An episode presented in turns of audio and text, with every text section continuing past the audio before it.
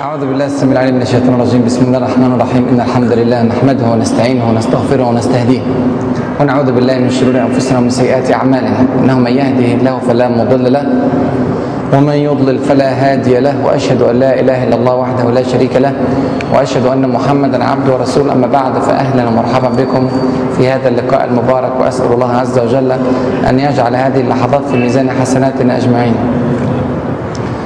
إحنا كنا بنتكلم في موضوع الدنيا والهروب من سجن الدنيا وسجن المعاصي وأبوا إلا أن يجذبونا إلى الحديث عن أحداث البلد. والمعترك السياسي الخطير الذي نحن جميعا نعاني منه. وزاد الأمر طبعا صعوبة بأحداث أول أمس. إحنا النهارده 11 أكتوبر 2011 عشان اللي بيتابع معانا بعد كده الفيديو ده على السنوات القادمة يبقى عارف في أي ظروف إحنا بنتكلم. بنتكلم وحصل من يومين أحداث ضخمة أحداث النصارى عند مسبيرو وقتل عدد من المصريين في هذا الحدث من الجيش ومن النصارى ومن المسلمين أزمة كبيرة جدا والبلد تدخل في أنفاق مظلمة حقيقة وليس هذا هو الحادث الوحيد. يعني قبلها أكثر من حادث إحنا كلنا ننظر إليها بالتوجس وبالخيفة وبالريبة وبنقول يا ترى إيه الموقف نعمل إيه؟ المفروض نتكلم النهارده على الهروب لكن هنأجل شوية الكلام معلش وهنخلي في آخر المحاضرة يعني كلمة أو تنويه عما قلناه في الدرس السابق وواجبات الأسبوع القادم لكن مضطرين نقف وقفة مع الأحداث التي تمر بها البلد. محتاجين نفتح ملفات كتيرة جدا الحقيقة. كثرت الملفات اللي إحنا عمالين نلصم فيها ونقفل فيها ونحاول نعدي المسيرة. ملفات ضخمة كتيرة ضخمة. يعني محتاجة مننا إلى تفرغ. كل ملف منهم محتاج مننا محاضرات كثيرة ومناقشات ومحاورات وحجج وبراهين أشياء كثيرة. ملف الجيش ملف كبير جدا ومحتاج نقرأ الملف ده بشيء من العناية. ملف الشرطة ملف النصارى ملف القوى السياسية اللي موجودة في البلد ملف التيارات الإسلامية اللي موجودة في البلد سواء كانوا إخوان أو سلفيين أو غيرهم من التيارات اللي موجودة. ملف البلطجية مؤسسة ضخمة جدا موجودة. آه مؤسسة لابد أن نعترف. هذا مؤسسة كبيرة فيها عشرات الآلاف أو لعله مئات الآلاف من البشر. مصريين برضو بيمارسوا نشاطهم في داخل البلد بما يرونه لصالحهم أو لصالح مؤسستهم. فده برضو محتاج مننا فتح ملف ملف الشعب الغلبان اللي واقع ما بين كل هذه الحوارات الكثيرة ومش عارف يتصرف وغرقان. نعمل إيه يا إخواننا في هذه الملفات الكثيرة الهائلة؟ قلنا قبل كده إن هو لما تضيق بهذه الصورة ما تجد لها حل إلا عند الله عز وجل. ليس لها من دون الله كاشف. فلازم أرجع وأنظر يا ترى كيف يمكن أن أتعامل مع كل هذه الملفات الضخمة من منظور الشرع الحكيم. من منظور القرآن والسنة. لو الرسول صلى الله عليه وسلم عايش بيننا كيف يتعامل مع ملف الجيش أو ملف الشرطة أو ملف القوى السياسية؟ كيف يكون لغة حواره مع هؤلاء؟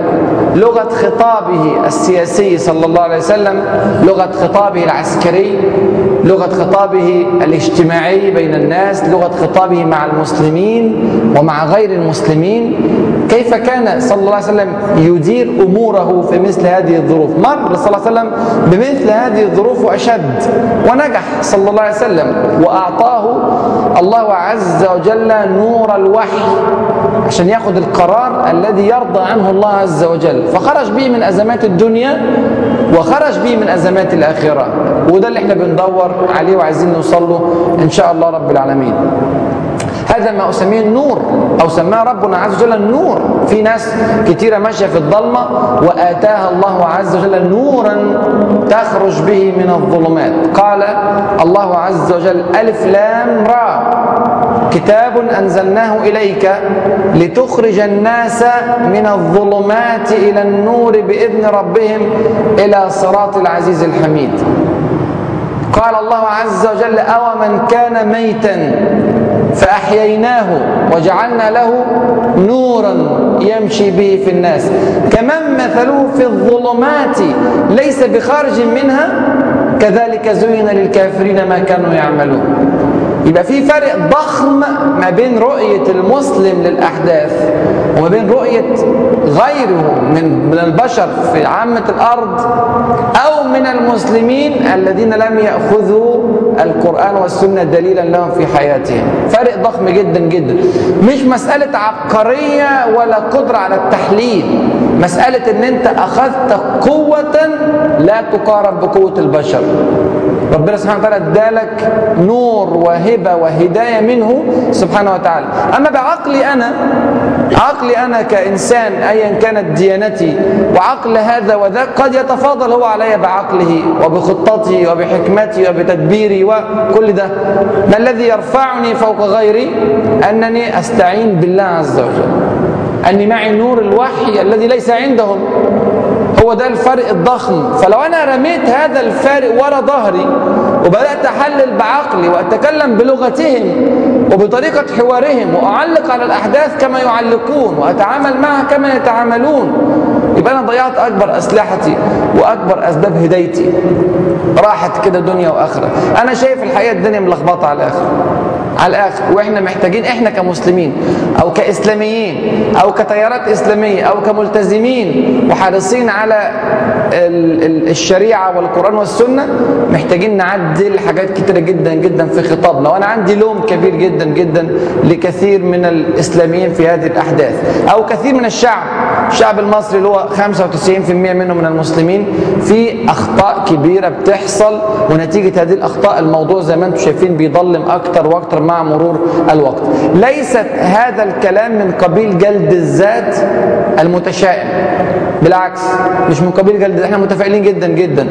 لكن إحنا بنقول إن إمكانيات البلد دي هايلة وضخمة وكبيرة وإن المفروض تعلى طموحاتنا حسب إمكانيات من اللي ربنا اداها لنا ديت.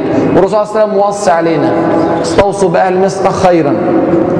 فعندنا وصايا فاحنا إن شاء الله يعني مكملين بس نتمنى إننا نكمل إحنا ما ربنا ما يستبدلناش ويجيب غيرنا.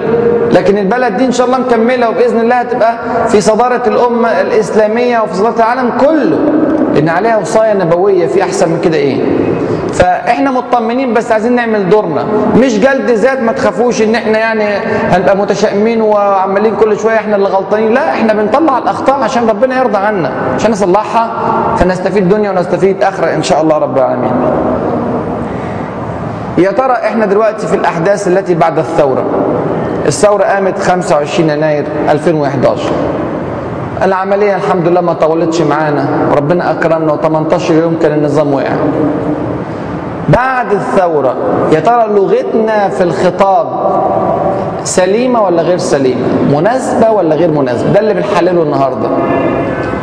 عشان أعرف إذا كانت مناسبة ولا غير مناسبة لازم أقارنها بلغة القرآن الكريم في التخاطب مع من هم في موقفنا. هو ده النور بقى. إن أنا أعرف يا ترى القرآن الكريم في ظروف مشابهة لظروفنا ماذا قال؟ تعامل القرآن الكريم مع الحدث وتعامل الرسول صلى الله عليه وسلم مع الحدث كيف كان؟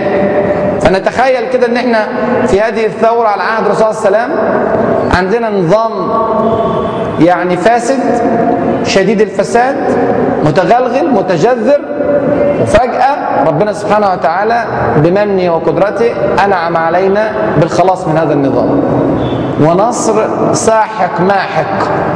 الحزب الوطني اللي هو كان أعداد المشتركين فيه بالملايين. وقع.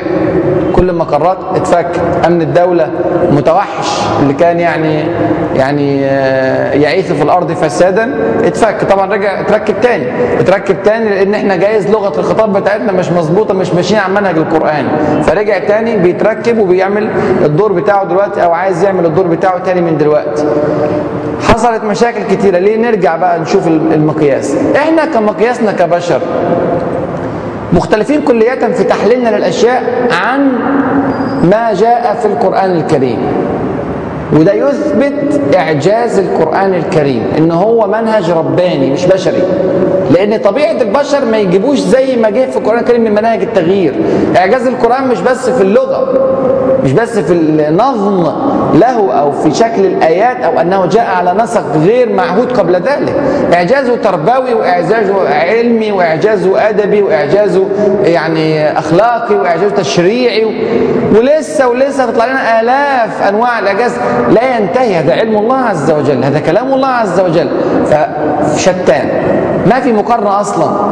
إحنا كبشر ماذا نفعل في مثل هذه الظروف؟ إحنا مشينا بعد الثورة بطريقتنا البشرية. وكان المفروض نمشي بالطريقة القرآنية. إيه اللي حصل؟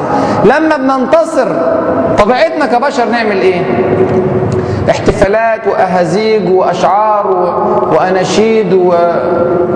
واوسمه وأموال توزع وتفاخر ورفع رأس وسط العالم كله ونتكلم بقوة إحنا منتصرين. ولما بننكسر ولا بنتهزم بيحصل بينا التصادم والتصارع والتلاوم بين الناس و... دي طبيعه الناس كلها. بلاش نتكلم على الحروب عشان إحنا بقالنا كام سنة كتير ما حاربناش فمش فاهمين فيها حاجة. خلينا نتكلم على الكورة. إحنا كل يوم بنلعب كورة مش كده؟ فريق طالع وفريق نازل وفريق قومي وفريق المحلية ومش عارف إيه. تعالى نضرب مثل بتعاملنا مع أحداث الكورة. لو أنا عندي فريق منتصر فريق مصر حقق انتصارات كبيرة وخد مش عارف كأس الأمم الأفريقية ويعني عمل كام انتصار ورا بعض كتير. إيه اللي بيحصل؟ مدرب ده بنرفعه إلى قمة السماء. واحتفالات ضخمة جدا وتوزيع وده ما وجبتوش ولادة ما فيش حد زيه. ونقعد نتكلم ونطبل على هذا الموضوع كتير قوي. التطبيل ده كارثة. إن هو بيبتدي يفسده هو خلاص بياخد جرعة غرور هائلة. تلاقيه جاي بعدها بكام شهر واقع واقع على جدور رقبته. واللعيب نفسه اللي كان إحنا كنا بنعظم فيه و و هو نفسه يتغر نتيجة التعظيم الكتير. بعد الحدث بعد النصر دي طبيعتنا. نجيبهم ونقول محدش جه قبل كده زي الناس ديت. نقعد نشكر فيه ونعظم فيه والجرايد كلها تتكلم عنه والرئيس يسلم عليه ويستقبلوه في المطار واحتفالات ضخمة جدا. حصل الكلام ده مع حسن شحاتة وحصل الكلام ده مع الجوهري قبليه وحصل الكلام ده مع عبد صالح الوحش وحصل لحد هات لحد فرعون لما كان عنده فريق كورة.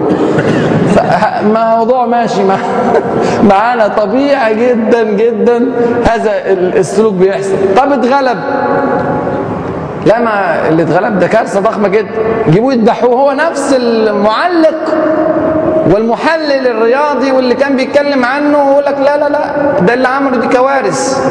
اللي عمله يبتدي يذبح على صفحات الجرائد والناس كلها تتكلم عليه وتبقى فضحته على كل لسان ويجيبوه ورا ويسحبوا صدره فلوسه بقى اللي خدوها منه وخسر البلد قد كده وخسرنا قد كده نتكلم نفتح ملفات. يبقى ديت في حال النصر نفعل هذا وفي حال الهزيمة نفعل هذا. المنهج القراني عكس ده بالمرة. تماما تخيل؟ العكس تماما. الناحية التانية خالص. مية في المية الناحية التانية. إذا تعامل المنهج القرآني مع منكسرين مصابين مهزومين تلاقي التعامل في منتهى الرقة واللطف والحنية والعطف. مع إنهم عاملين مصيبة وعاملين كارثة وعاملين يعني مخالفة. مخالفة مخالفة كبيرة. مثالنا الواضح 60 آية نزلت في سورة آل عمران للحديث عن غزوة أحد. أحد ديت مصيبة ولا مش مصيبة؟ مصيبة. ولما أصابتكم مصيبة. تعبير القرآني عنها. وأحد كان فيها مخالفة ولا ما فيهاش مخالفة؟ فيها خطأ من الجيش ولا ما فيهاش خطأ من الجيش؟ فيها خطأ كبير من الجيش وقع فيه. في خطأ من المؤمنين المشاركين في المعركة. خطأ وصل إلى الفرار من الزحف. كبيرة من الموبقات السبعة مش كده؟ فرار من الزحف حصل. هذا طب ليه خالفوا؟ اجتهاد مثلا اجتهدوا فأخطأوا فلهم أجر. لا ما اجتهدوش. ده القضية كانت واضحة جدا جدا ونازلين عشان الدنيا وفاهمين كويس إنهم نازلين عشان الدنيا وفاهمين كويس إنهم مخالفين الرسول صلى الله عليه وسلم والقرآن الكريم نزل بعد ذلك وقال منكم من يريد الدنيا. يعني ما فيش هنا مجال للاجتهاد لا أنتوا عارفين وفاهمين ومخالفين بالقصد. طب إيه لغة بقى الخطاب لهؤلاء؟ هناخد فيها محاضرة كاملة بعد كده إن شاء الله. لكن لغة الخطاب بشكل عام كلها رفع معنويات. وإيقاظ همة فيهم لأن هم منكسرين واحد بيغرق. أقول له أنت إيه اللي خلاك تنزل المية وأنت ما بتعرفش تعوم؟ جاتك 60 مش عارف إيه. وهو بيغرق. يا عم مديله إيدك. هو خلاص هيخلص. مد إيدك طلعه انتشله من المصيبة التي وقع فيها. آه هو غلطان. إن هو نزل الميه ما بيعرفش يعوم أه هو غلطان عشان ما خدش باله. أه هو غلطان عشان مش عارف إيه إيه إيه. ماشي بس هو بيغرق دلوقتي. الحقه قبل ما يكمل خالص ويروح منك. فده تعامل رباني مع الحدث. إحنا كبشر ما بنعرفش نعمل كده. إمتى نعمل كده؟ لما يكون نور القرآن هو اللي حاكم طريقك. إنت ماشي في نور الله عز وجل. انت ما بتاخدش القرار الا لما تعرف ربنا عايز منك إيه فيه والرسول صلى الله عليه وسلم عمل إيه فيه. ساعتها ربنا يهديك بقى. فتاخد القرارات على نفس الطريقة ونفس المنوال. طب لما انتصرنا حققنا نصر وخدنا الكاس ومش عارف إيه وإيه. إحنا انتصرنا في بدر. يا ريت حد يجيب لي مصحف. أي مصحف؟ يفتح لي سورة الأنفال. لا عايز مصحف كبير شوية خلاص أنا 47 سنة دلوقتي. جايب. سوره الأنفال دي نزلت في أي في أي حدث؟ بدر. إيه بدر؟ انتصار مهيب جدا. وانتصار مش أي انتصار ده الانتصار الأول للمسلمين والذي رفع الدولة الإسلامية فوق الأعناق وذاع صيتها في المشرق والمغرب وانتصرت فيه الدولة الإسلامية ليس على أي قبيلة من قبائل العرب على قريش. على مكة المكرمة على أعظم قوة في الجزيرة العربية. يعني ما فيش بعد كده. يعني أنت لو فريق درجة ثالثة وانتصرت على يعني فريق عالمي هيبقى إيه موقفك؟ ساعتها من الفرح والفرحة والفخر. دولة المدينة لسه دولة ناشئة. لسه ما دخلتش أصلا في الساحة السياسية ولا الساحة العسكرية في العالم أساسا. ده لسه أول محاولة ليها على يعني هذا المستوى. وبعدين سبحان الله تم النصر الكبير جدا. التعليق الرباني على هذا الموقف على هذا النصر. كيف نخاطب المنتصرين؟ كيف نخاطب الذين حققوا نجاحا كبيرا؟ أول آية يسألونك عن الأنفال. مش دولة المؤمنين اللي انتصروا فيهم نقيصة كبيرة جدا. أول ما يتكلم يتكلم على نقيصتهم بعد الموقعة ما تمت اتخانقوا على الأنفال. فربنا سبحانه وتعالى ترك كل أحداث الموقعة وبدأ الحديث بهذه القصة. ما تكلمش على ثباتهم في أرض القتال ما تكلمش على قوة الساعد والسلاح في المعركة ما تكلمش على الخطة المحكمة ما تكلمش على التكتيك العسكري ما تكلمش كذا كذا كل, كل ده موجود حصل. أول حاجة قال يسألونك عن الأنفال. قل الأنفال لله والرسول فاتقوا الله. فاتقوا الله وأصلحوا ذات بينكم. اتخانقتوا مع بعض عشان الدنيا؟ عشان الأنفال؟ وانتوا لسه مخلصين بدر. فاتقوا الله وأصلحوا ذات بينكم وأطيعوا الله ورسوله إن كنتم مؤمنين. وبعدين كل الناس اللي راجعة منتصرة من بدر بتقول إحنا انتصرنا إحنا المؤمنين. إحنا افضل المؤمنين في الدنيا كلها. نصرنا الله على الكفار. قال إنما المؤمنون مش اللي حققوا النصر في بدر بقى. كما تظنون أنتم. إنما المؤمنون الذين إذا ذكر الله وجلت قلوبهم وإذا تليت عليهم آياته زادتهم إيمانا. هذا تعليق سياسي عسكري على الأحداث. هو ده التعليق اللي ينفع في مثل هذا الحدث. ولو أنت مش مقتنع بيه يبقى مش هنعدي من أزمتنا خالص. خالص. هو ده النور. النور ان لما ناس تحقق نصر زي كده تقول لها كده. تقول لها خلي بالك إنما المؤمنون الذين إذا ذكر الله وجلت قلوبهم هل يوجل قلبك عند ذكر الله؟ إن كان لا يوجل وأنت محقق نصر فأنت متجه إلى هزيمة. متجه إلى كارثة لأن أنت قلبك لا يوجل. إذا أنت لست مؤمنا ايمانا حقيقيا اذا ستتعرض لهزيمة قادمة. احذر هذا الموضوع. إنما المؤمنون الذين إذا ذكر الله وجلت قلوبهم وإذا تليت عليهم اياته زادتهم إيمانا. وعلى ربهم يتوكلون الذين يقيمون الصلاة. ومما رزقناهم ينفقون. أولئك اسمع هم المؤمنون حقا. لهم مغفرة من ربهم. لهم مغفرة. لهم لهم درجات. إيه؟ معلش. لهم درجات عند ربهم ومغفرة ورزق كريم. يبقى ده إيه؟ ديت صفة المؤمنين اللي هيكملوا معانا المشوار ناجحين. اللي هيخالف هذا يسحب منه النصر. لأن في الآخر النصر كله من عند ربنا سبحانه وتعالى. يبقى دي أول مقدمة للخطاب القرآني للمؤمنين الذين حققوا نصرا التفتوا أيها المؤمنون إلى أسباب عزتكم وقوتكم. إنها في الوجل من الله عز وجل وإنها في طاعته سبحانه وتعالى وإنها في إصلاح ذات البين بينكم. هذه الأسباب هي التي تجعلك مؤهلا لنزول النصر. وبعدين يكشف الأوراق. كشف غريب جدا. يعني بنتكلم مع ناس مفروض راجعين ها رافعين راسهم أعلى شيء ومناخيرهم في السماء. الآيات دي نزلت سر هيراه كل مسلم في بيته لوحده. ده البشر كلهم هيسمعوا بيها. ده القرآن منشور في كل حتة. ده المشركين هيسمعوا. الكلام ده هيسمعوه المشركين. فممكن ياخدوه على المسلمين مش مشكلة الخطاب الصح يتقال. إيه الصح؟ كما أخرجك ربك من بيتك بالحق. وإن فريقا من المؤمنين لكارهون. مين الفريق من المؤمنين دولت؟ من جوه أهل بدر. مش عايزين الحرب دي. لازم أقول الكلام ده دلوقتي. لازم أقول إن في فريق من المؤمنين كان كارها للثورة وكان كارها للقتال فيها وكان كارها للصدام فيها وكان كارها لكذا وكذا وكذا. وربنا في الآخر يعني سبحانه وتعالى بمنه وحلمه يعني نزل النصر مع وجود هؤلاء الكارهين. وده ما يقولش بقى السب ده دول أهل بدر. أهل بدر دولت قمة القمة. ومع ذلك كان جواهم من يكره الصدام مع الفاسدين والصدام مع الكافرين والصدام مع المتجبرين. و... وإن فريقا من المؤمنين لكارهون. يجادلونك في الحق بعدما تبين وراجع اللي كان بيحصل أيام الثورة والجدال. في هذا الخروج على هؤلاء الظلمة والمجرمين والفاسدين وال... الذين يعني أضاعوا ثروات البلاد والعباد ونكسوا رأس الأمة بين الأمم. سنوات طويلة وعقود طويلة. يجادلونك في الحق بعدما تبين كأنما يساقون إلى الموت وهم ينظرون. كان كل القضية عند ناس كثيرة جدا بتتكلم.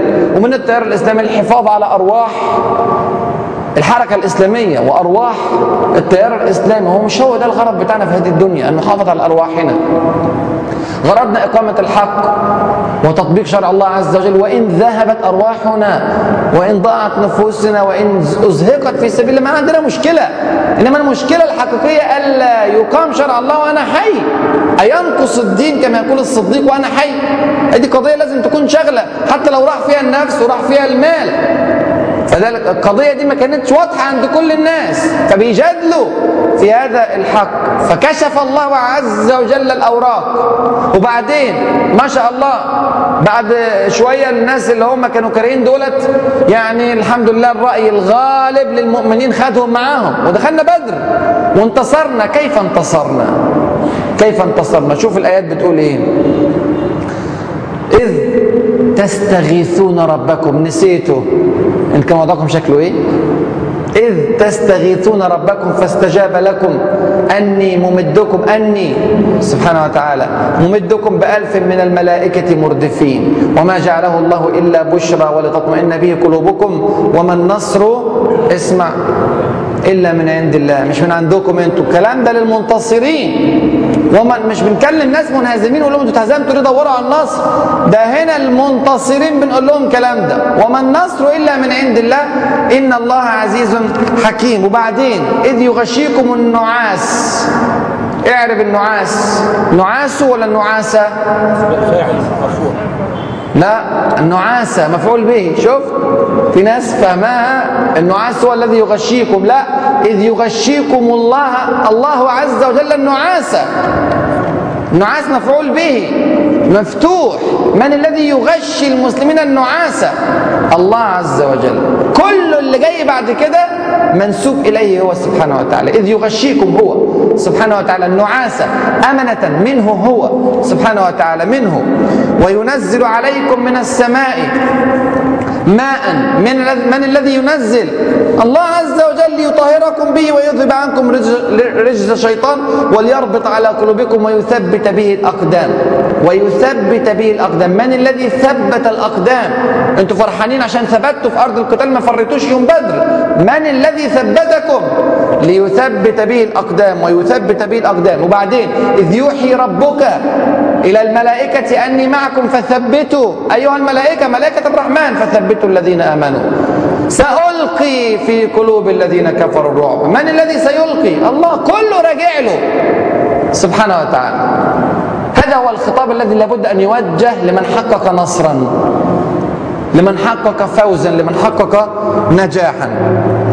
وبعدين خلي بالك برضه في الحوار أو في طريقة العرض الربانية العجيبة هذه. يا أيها الذين آمنوا إذا لقيتم الذين كفروا زحفا فلا تولوهم الأدبار. ومن يوليهم يومئذ دبره إلا متحرفا لقتال أو متحيزا إلى فئة فقد باء بغضب من الله ومأواه جهنم وبئس المصير. إحنا عرفنا البشرية يقول لك ما فيش داعي بقى للنكد مع الناس المنتصرين. أنا ليه اقعد بقى أهددهم و... لو الناس منتصرين؟ دي جوائز دي أوسمة اعمل حفلة يجيب واحد يغني واحد يرقص واحد. ده إحنا البشر نعمل كده. الخطاب القراني مختلف تماما. وعيد لهم إذا فروا اوعوا تفتكروا عشان ثبتتم في هذه المعركة هتفضلوا ثابتين على طول. خلي بالك لو فريت في يوم من الأيام جهنم جهنم وبئس المصير. بنص الآيات. في أحد قصة تانية خالص. إن الذين تولوا منكم تولوا بالفعل هنا تهديد لو حصل تولي هتخشوا جهنم. هنا حصل فعلا.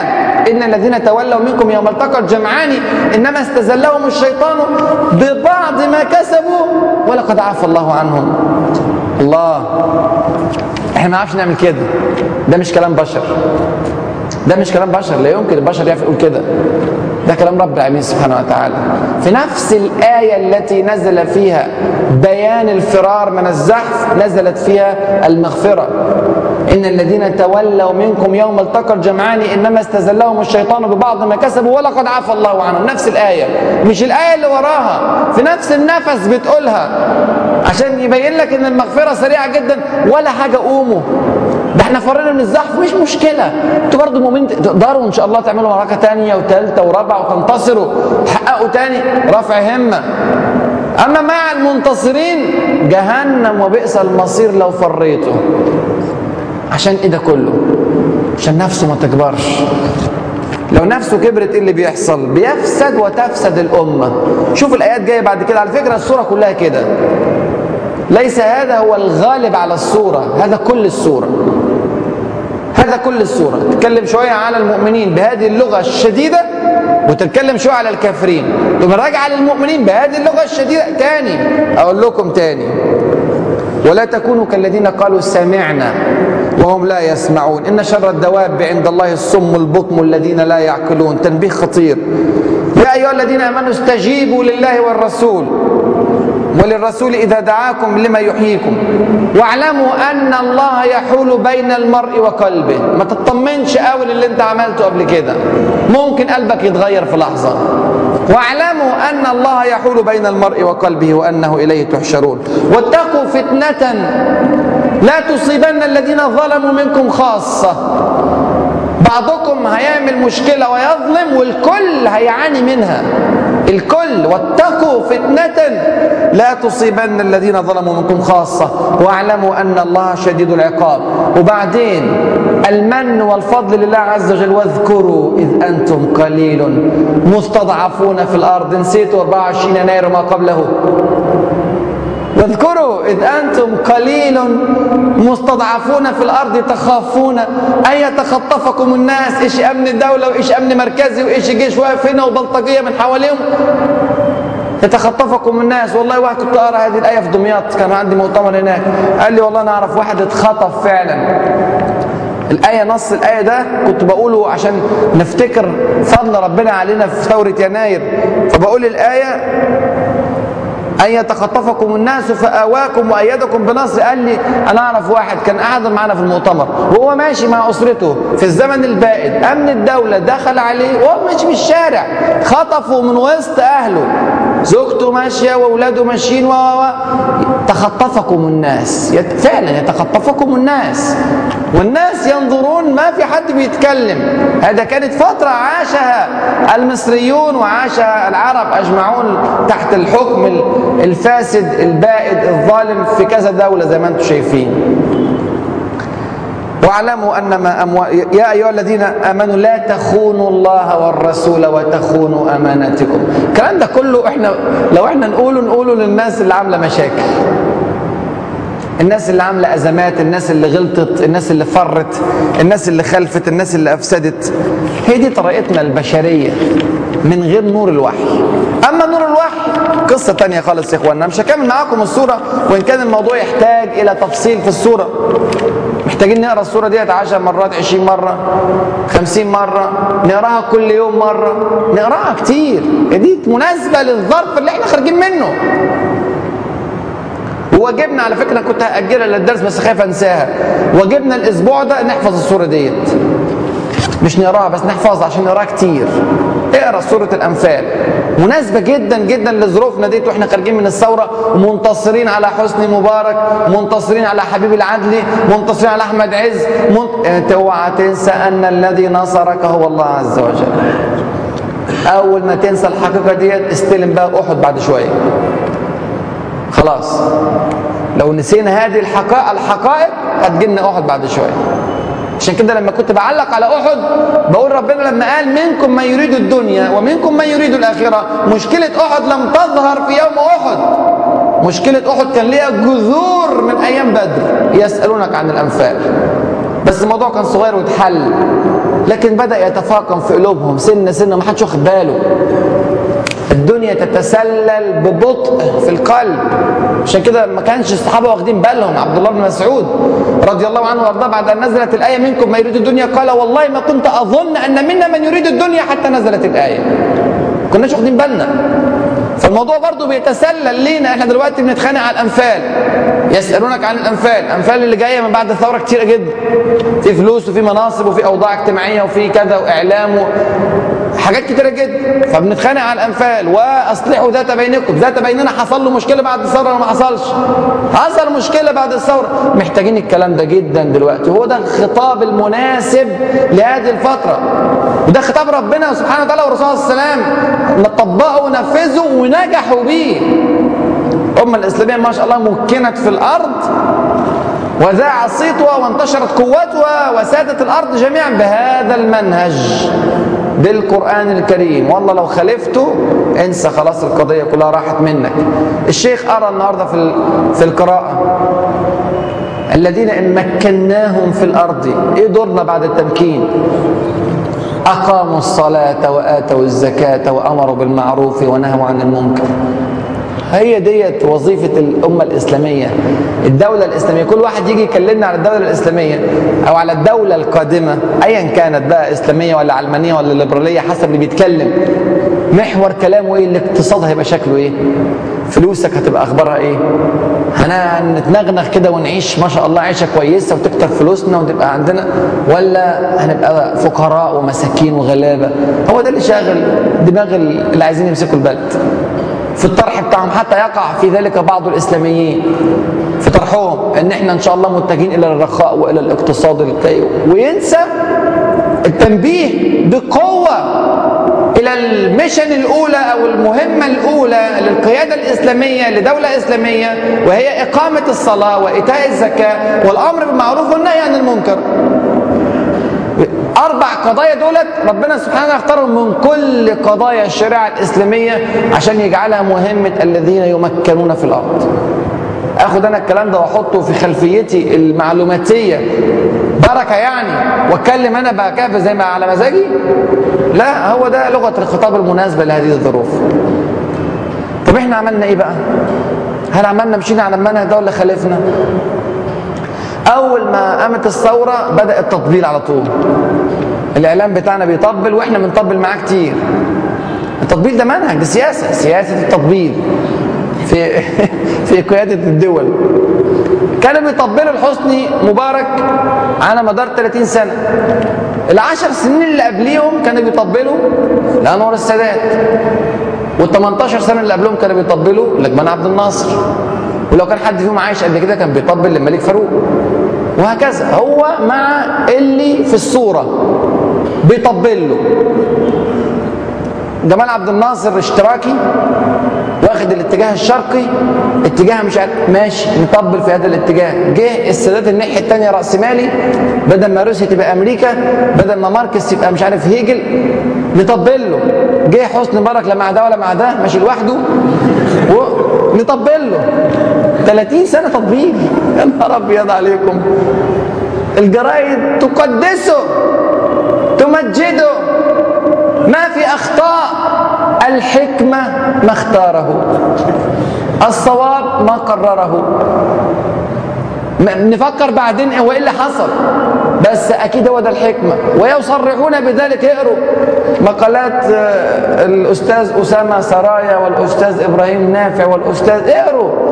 تاريخ. والله اللي يقرأ. كلامهم ويشيل الاسم يفتكرهم بيتكلموا على نبي مش هقول لك عمر بن الخطاب. والله ما ما في بعد كده. ما يعني البشر يؤخذ منهم ويرد عامة الناس. لكن هم ما كانوش بيأخذوا منهم ويردوا. كله مأخوذ ما في رد ابدا. حصل الكلام ده. وقع حسني مبارك مفاجأة كبيرة جدا. الله طب والناس اللي بتطبل تطبل لمين؟ عارفين طبلوا لمين؟ طبلوا للشباب. مع إن اللغة التي كان ينبغي أن يخاطب بها شباب الثورة هي لغة سورة الأنفال. اوعوا تتغروا أيها الشباب. أنتوا ما جبتوش التايهة. ربنا سبحانه وتعالى هو اللي نزل النصر. أنتوا كنتوا واقفين تستغيثون ربكم. أنتوا كنتوا واقفين مش عارفين لها حل ليس لها من دون الله كاشفة. أنتم جميعا حتى غير الملتزمين بالمرة كانوا بيرفعوا أيديهم للدعاء ويطلبوا من ربنا سبحانه وتعالى. والمطر كان بينزل ساعتها في ميدان التحرير والله العظيم أنا أذكر هذه المواقف جيدا.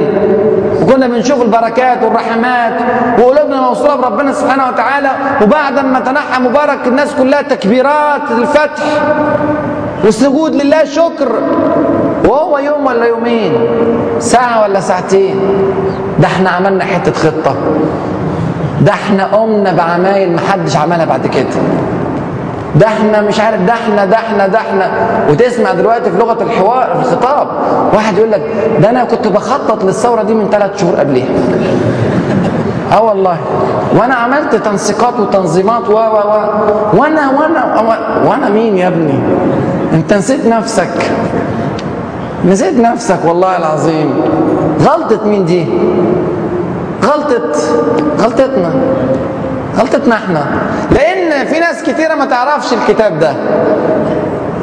كل علاقتها بيه بتحطه في العربية عشان ما يحتاجش حوادث.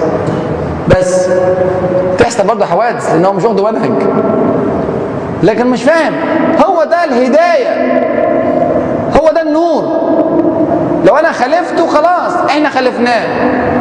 وقعدنا ننفخ في الشباب ننفخ في الشباب ننفخ الشباب في الآخر فرقع فرقع في وش مين؟ في وش اللي علموه؟ واللي ربوه واللي أدبوه. منين جبت عقلك الناضج ده اللي عمل الثورة العظيمة؟ ومنين جبت هذا الإحكام في الخطة ومنين؟ ما أنت اتربيت على إيدين علماء وإيدين مشايخ وإيدين منظرين وإيدين مفكرين وإيدين كده أنكر كل ده. وقعد يتنفخ يتنفخ له. والله هو شهر واحد. أقل من شهر حتى.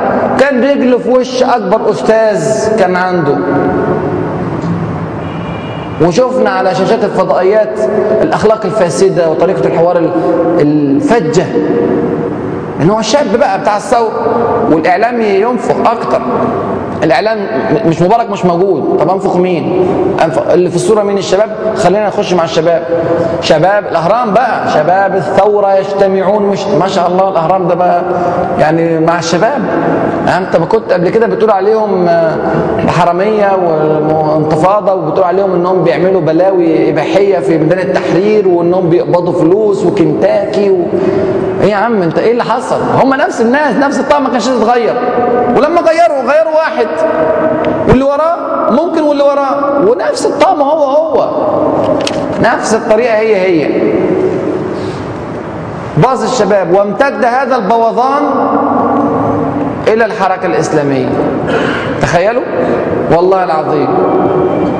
وعلى كل المستويات إخوان وسلفيين شفنا الإخوان شباب الإخوان يطلع يقول لك لا لا منشقين ومش عاجب مش عاجبكم مين؟ هو أنتوا اتربيتوا إزاي؟ هو يعني إيه شباب الإخوان؟ الشباب الاخوان ده اتربى في محاضن إخوانية في ظروف صعبة وعسيرة واللي رباك ده اللي قضى 10 سنين في المعتقل واللي قضى 15 سنة واللي درس في ظروف صعبة للغاية واللي علمك المعلومة في السر وقعد معاك في الضلمة يعلمك وتبهدل عشانك وفي الآخر أنا أنا لا أنا لازم نخرج و... في الحكاية. إيه اللي حصل؟ وأصلحوا ذات بينكم كانت بتتقال للأقران.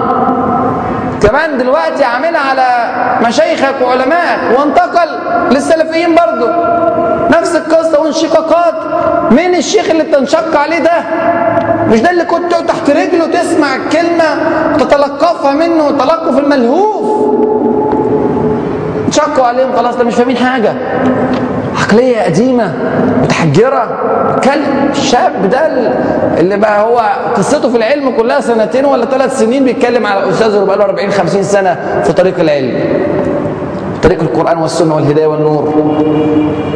ضاعت الرؤية. فبوظنا الدنيا. شباب باص خرج مننا. إلا ما رحم الله عز وجل. نسأل الله عز وجل الوقاية والعفو والرحمة.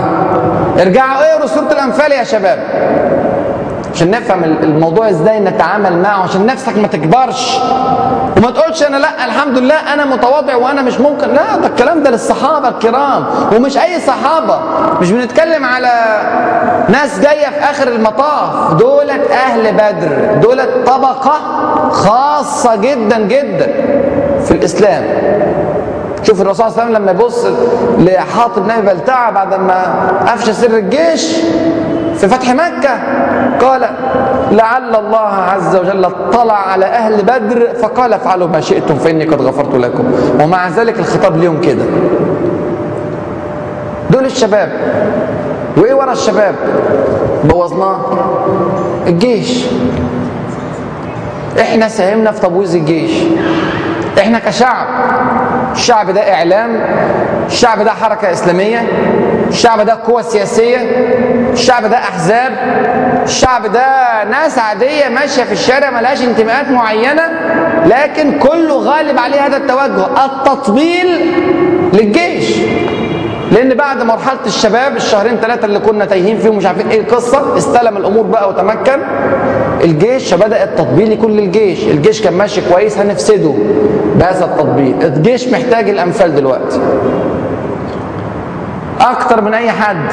لأنه حتى ما عملش اللي عملوه أهل بدر من الثبات في أرض المعركة. عملش هذا الموضوع. فهو أقدر أن يوجه إليه هذا الخطاب الذي يكسر هذه النفس التي تتعالى مع مرور الوقت نتيجة التطبيل من الناس. بنفسد عليهم النيات ونفسد عليهم الأخلاق ونفسد عليهم التصرفات. وكل يوم هتلاقي تعاظم أكتر في التعالي والطموحات والآمال نتيجة الخطاب بتاعنا ملخبط. ما فيهوش النور بتاع القرآن الكريم. فإيه اللي حصل؟ لما بدأنا نطبل أنا كنت جايب معايا الأهرام في السبع أيام اللي فاتوا بس قلت مفيش داعي أضيع وقتكم. والله اقروا العناوين. شيل كلمة المشير وحط كلمة حسني مبارك ما تجد أي فرق. وكنا بنشيل كلمة المشير قبل ما يحطوه نحط كلمة الشباب هتلاقي نفس الكلام ده برضه اللي كان بيتقال الشباب والحكمة اللي كانت عند حسني مبارك كلها انتقلت للشباب. وبعد ما الشباب راحوا عن الصورة انتقلت كلها للمشير المجلس العسكري. تطبيل التطبيل التطبيل بتفسد الناس. الفت النظر إلى الأخطاء في ذلك الوقت. الفت النظر إلى إن ربنا سترها معانا. ربنا سترها معانا سبحانه وتعالى. نسي بقى في ظل هذه الظروف الجيش هذه القضايا كلها. للأسف الشديد. وإحنا ساهمنا في هذا النسيان. نسي إن هو كان جزء من المنظومة اللي إحنا عملنا عليها ثورة. هو مش قايم معانا بالثورة. مؤكد ده مش محدش يقدر يقول كده ابدا. إن الجيش شارك في الثورة أو إن الجيش عمل انقلاب على حسني مبارك ما حصلش الكلام. ده الجيش 30 سنة جزء من الثو... جزء من المنظومة التي قامت عليها الثورة. صح ولا لا؟ ومحدش يقدر يقول ابدا ولا عاقل يقدر يقول ابدا أن الفساد الفظيع الذي كان في البلد في كل مؤسساتها أصابها جميعا إلا مؤسسة الجيش. مين يقدر يقول الكلام ده يا اخوانا ده كلام أحمق.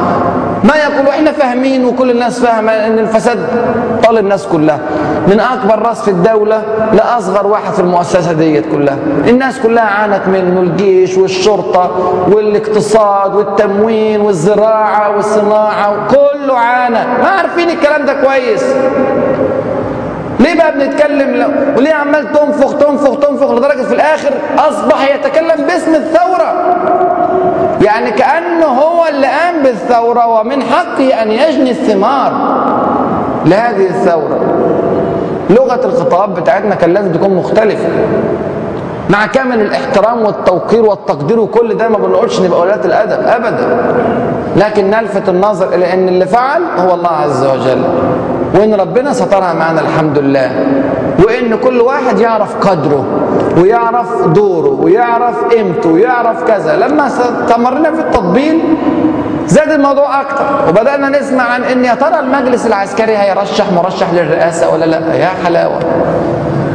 بدأنا أهو نشير. لا لا لا دي شائعات. ده جس نبض. جس نبض. هيحصل إيه؟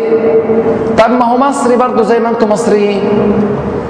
ما هو مصر ما يترشح هو مصر طب هو لا في المجلس طب يستقيل ويترشح. طب يلبس بدلة مدنية إيه رايكم طب ي... آه نقعد. طرق ممكن نعملها. ليه اللي حصل؟ لأننا سيبنا الموضوع وقعدنا ننفخ ننفخ ننفخ فحصلت المشكلة. والحل خطاب غزوة بدر. عشان الناس كلها ترجع للأصول بتاعتها ما تنساش نفسها. وبدأت التمادي بقى خلي الموضوع في نوفمبر. بعد ما كنا في الأول في أغسطس ورجعنا سبتمبر وبعد كده نوفمبر. وبعد كده نخلي الرئاسة بعد الدستور كمان. يعني ممكن على فبراير 2013 ده لو الأمور مشيت مظبوط. أما بقى لو حصل لا قدر الله يعني لا قدر الله فتنة طائفية لا قدر الله في بلطجية قطعوا الطريق. لا قدر الله حد هجم على اسم شرطة. لا قدر الله يعني يعني ما يكونش حد يكون حد مات ولا اغتيل من الوزراء ولا حاجة. الله أعلم هنشوف إيه بكرة. لا لا لا معلش مش هنقدر بقى. ممكن نمد شوية قانون الطوارئ؟ والله مش كتير هم كام شهر بس؟ قانون الطوارئ نمد شوية. طب لا لسه ملخبطه طب نمده كمان كام سنة؟ طب إيه رأيكم كام عقد كام قرن؟ والله أصل الكرسي ده مش ممكن أقدر أسيبه. جميل جدا جدا. وأنا ما كنتش أعرف قبل ما يطبلوا لي إن هو حلو كده. دي أزمة وقعنا فيها كلنا. حتى وقع فيها من القوى السياسية من لا نثق من, من نثق تماما في أمانته ومن نثق تماما في دينه. لكن ما اطلعش على طريقة القرآن الكريم في التعامل مع مثل هذه الظروف. محتاجين نرجع تاني نقرأ القرآن الكريم. ونسقطه على حياتنا ونشوف يا ترى ربنا سبحانه وتعالى كان عايز مننا إيه في مثل هذه الظروف. كان عايز إننا نقول للجيش معلش ربنا يسامحك.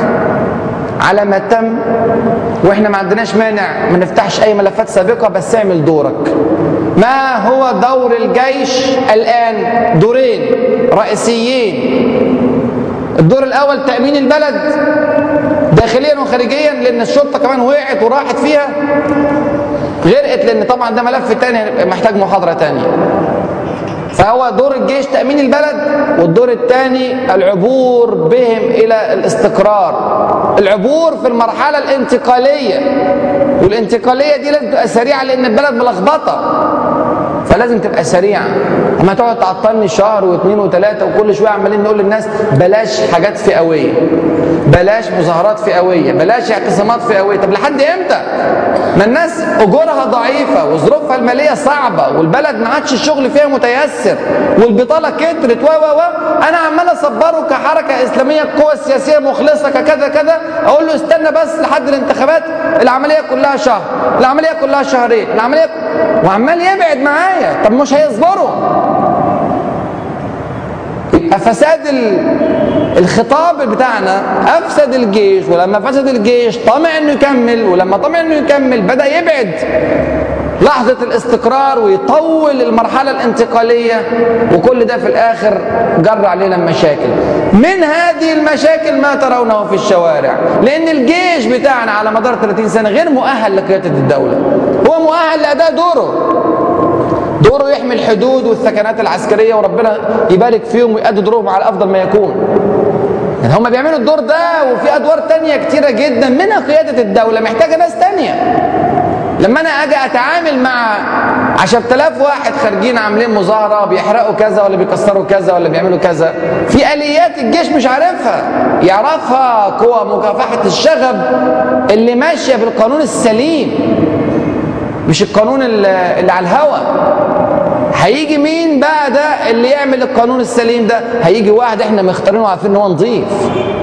الحكومة اللي عندنا حكومة في غاية الهشاشة ضعيفة للغاية لا وزن لها حقيقة مأساة للأسف. كانوا بنعلق عليها آمال كبيرة للأسف الشديد ضعيفة غاية الضعف. فمحتاجين ننتخب حكومة إحنا ننتخبها ونرضى عنها ونبقى مبسوطين منها وناس تاريخهم نظيف وأبيض. هو ده بقى اللي يعرف يصلح لي المستقبل اللي جاي ده الزراعة يصلحها والصناعة يصلحها والأمن يصلحها والشرطة والجيش والسفارات والوزارات وكل ده يتصلح. أما أنا عمال أحمل الجيش حل يا جيش مشكلة الاعتصامات مش عارف يحلها بالطريقة الطبيعية بتاعت حلاله مش متخصص في هذا المجال. طب حل لي المشكلة الاقتصادية. طب حل لي مشكلة السودان. طب حل لي مشكلة رفح وغزة. طب ملفات محتاجة ناس متخصصة في كل حاجة وهو عمال بيعمل دور غير دوره ومش عايز يسيبه. طب ليه؟ ليه؟ بطل بقى إيه موضوع النفخ اللي إحنا عمالين ننفخ بيه ده عشان نرجع تاني للحقيقة بتاعتنا.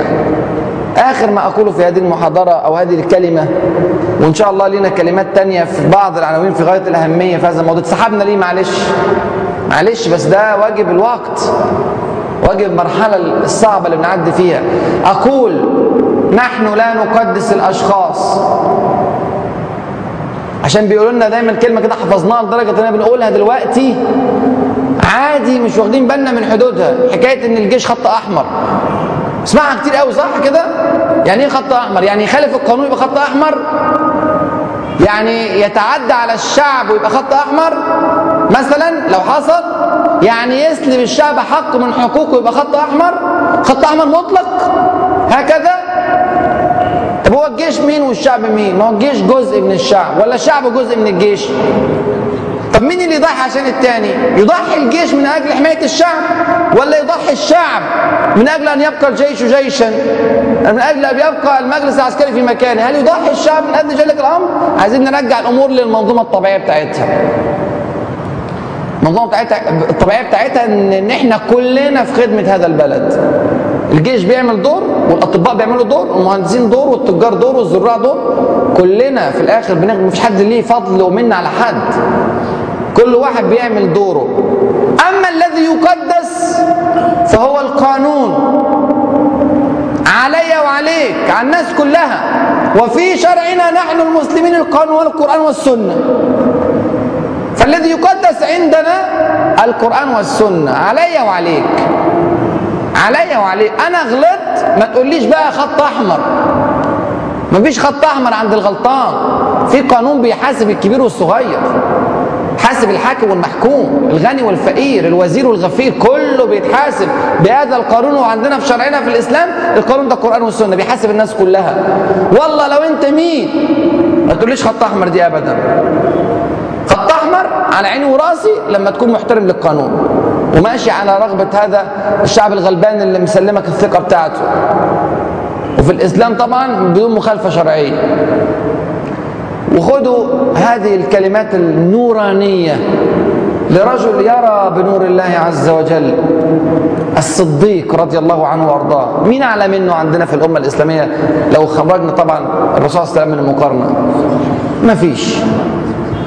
مفيش خط أحمر عندنا أعلى من الصديق رضي الله عنه وأرضاه.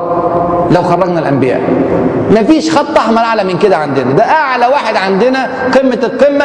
كلنا كلنا كلنا. بما فينا عمر بن الخطاب وعثمان وعلي واللي وراهم أقل منه. على بعض. مش لو تقارن هو بواحد ولا اتنين من بينا كلنا هو أتقل. وده كلام الحبيب صلى الله عليه وسلم. وقف يخطب في الناس الصديق ويقول أطيعوني ما أطعت الله ورسوله فيكم. فإن عصيته فلا طاعة لي عليكم. أروع كلام ممكن يتقال. قال الكلام ده يوم ما استلم الحكم. اوعوا تكونوا هتتغروا بمكانتي وإن أنا ثاني اثنين. وان أنا أول الرجال إسلاما وان أنا أقرب الرجال إلى قلب الحبيب صلى الله عليه وسلم. وإننا وإننا وإننا. وإنني من أهل الجنة. نصا. من الرسول صلى الله عليه وسلم. كل ده ما يغركمش. المقدس عندنا هو الكتاب والسنة. ما نخالفهم ابدا. لو خالفتهم انسوا ان أنا الصديق. انسوا تماما. قوموني. لا طاعة لكم عندي في موقف في نفس الخطبة. يقول فإن استقمت شوف الكلام فإن استقمت فأعينوني وإن زغت زغت يمين شمال بدأت ألعب بديلي وإن زغت فقوموني فقوموني هو ده المقدس عندنا. القرآن والسنة. دستور الحاكم الأمة الإسلامية. على الناس كلها. فيا ريت هذه المعاني نستوعبها. وهي رسالة أتمنى أن تصل إلى كل قائد في الجيش وإلى كل جندي في الجيش وإلى كل مصري يعيش على أرض هذه البلد يريد لها الخير. النور في كتاب الله عز وجل. اوعى نفسك تكبر مهما كنت. كنت رئيس كنت وزير كنت كبير كنت غني اوعى نفسك تكبر على الله. هو الذي أعطى وهو الذي نصر وهو الذي رفع الظلم عنا وهو الذي مكننا وهو الذي أعطانا وهو الذي سنعود إليه يوم القيامة. يحاسبنا بقانونه هو بالقرآن والسنة. محتاجين خطاب زي ده للشرطة. محتاجين خطاب للقوى السياسية. نعرف الخطاب القرآني للقوى السياسية كيف يكون. محتاجين خطاب للقادة والوزراء والحكام. محتاجين خطاب للبلطجية. آه ليهم خطاب في القرآن الكريم طريقة معينة في التعامل. محتاجين خطاب للحركة الإسلامية. محتاجين نفهم الخطاب القرآني لكل طائفة من البشر. محتاجين نفهم الخطاب القرآني للنصارى في الدولة الإسلامية. لكل طائفة ما في شيء ترك. ما فرطنا في الكتاب من شيء. أنواع هذه الخطاب الخطابات المختلفة هي موضوعات التي سنتكلم عنها إن شاء الله في الدروس القادمة. حوارنا كان اليوم خطاب مع المنتصرين خطاب القرآن الكريم مع المنتصرين والذين حققوا نجاحا لأنه يناسب أحداثنا مع الثورة لكن هناك في طوائف تانية محتاج خطاب من نوع تاني جوه برضو هذا الكتاب الهادي جوه القرآن الكريم. وجبنا ثلاث حاجات بتوع الدرس اللي فات. قيام الليل من الساعة 3 اوعوا تنسوا الذين إذا ذكر الله وجلت قلوبهم استغفار من قبل الفجر بربع ساعة يعني نقوم الليل ساعة أو ساعة وربع وبعدين نستغفر الله ربع ساعة قبل الفجر وننفق في سبيل الله. كنا قلنا رقم كده واحد في المية طلعوا من ثروتك. ايا كانت الثروة بتاعتك 100 جنيه ولا 100 ألف ولا مليون طلع منها واحد في المية طلع منها نص في المية طلع منها واحد ونص في المية. اختار الرقم اللي يناسبك. عشان ما يبقاش عاملين تشريع مثلا معين خاص وحد يطلع له لك بدعة والقصص دي كلها. لا قال لي طلع طلع نسبة زي ما اتفقنا وأنفق في سبيل الله كتر. ولما تكتر ربنا هيكتر لك مالك مش هيقلله ابدا. ما نقص مال عبد من صدقة. ونضيف للثلاث واجبات اللي هيستمروا معانا. واجب اليوم الرابع. الواجب الرابع لليوم اللي قلناه النهارده اليوم وهو حفظ سورة الأنفال. وأتمنى إن مفيش كلمة في سورة الأنفال تبقى مش فاهمها. يعني كل ما تحفظ آية لو مش فاهمها دور على معناها في كتب من كتب التفسير المبسطة الميسرة أو الموسعة حسب قدرتك وعلمك وفوق كل ذي علم عليم. مهما كنت عارف هتحتاج برضو تقرأ. نحفظ سورة الأنفال ونيجي الأسبوع الجاي إن شاء الله نعرف نوع جديد من الخطابات وهو خطاب الخطاب الإسلامي السياسي. ده موضوع الدرس اللي جاي. الخطاب الإسلامي السياسي كيف يجب أن يكون؟ لما الحركة الإسلامية تتكلم في السياسة كيف ينبغي أن تتكلم؟ إيه المعطيات أو إيه سمات الخطاب الإسلامي السياسي عشان نستقيم على منهج الله عز وجل؟ جزاكم الله خيرا كثيرا. أقول قولي هذا وأستغفر الله لي ولكم. والسلام عليكم ورحمة الله وبركاته.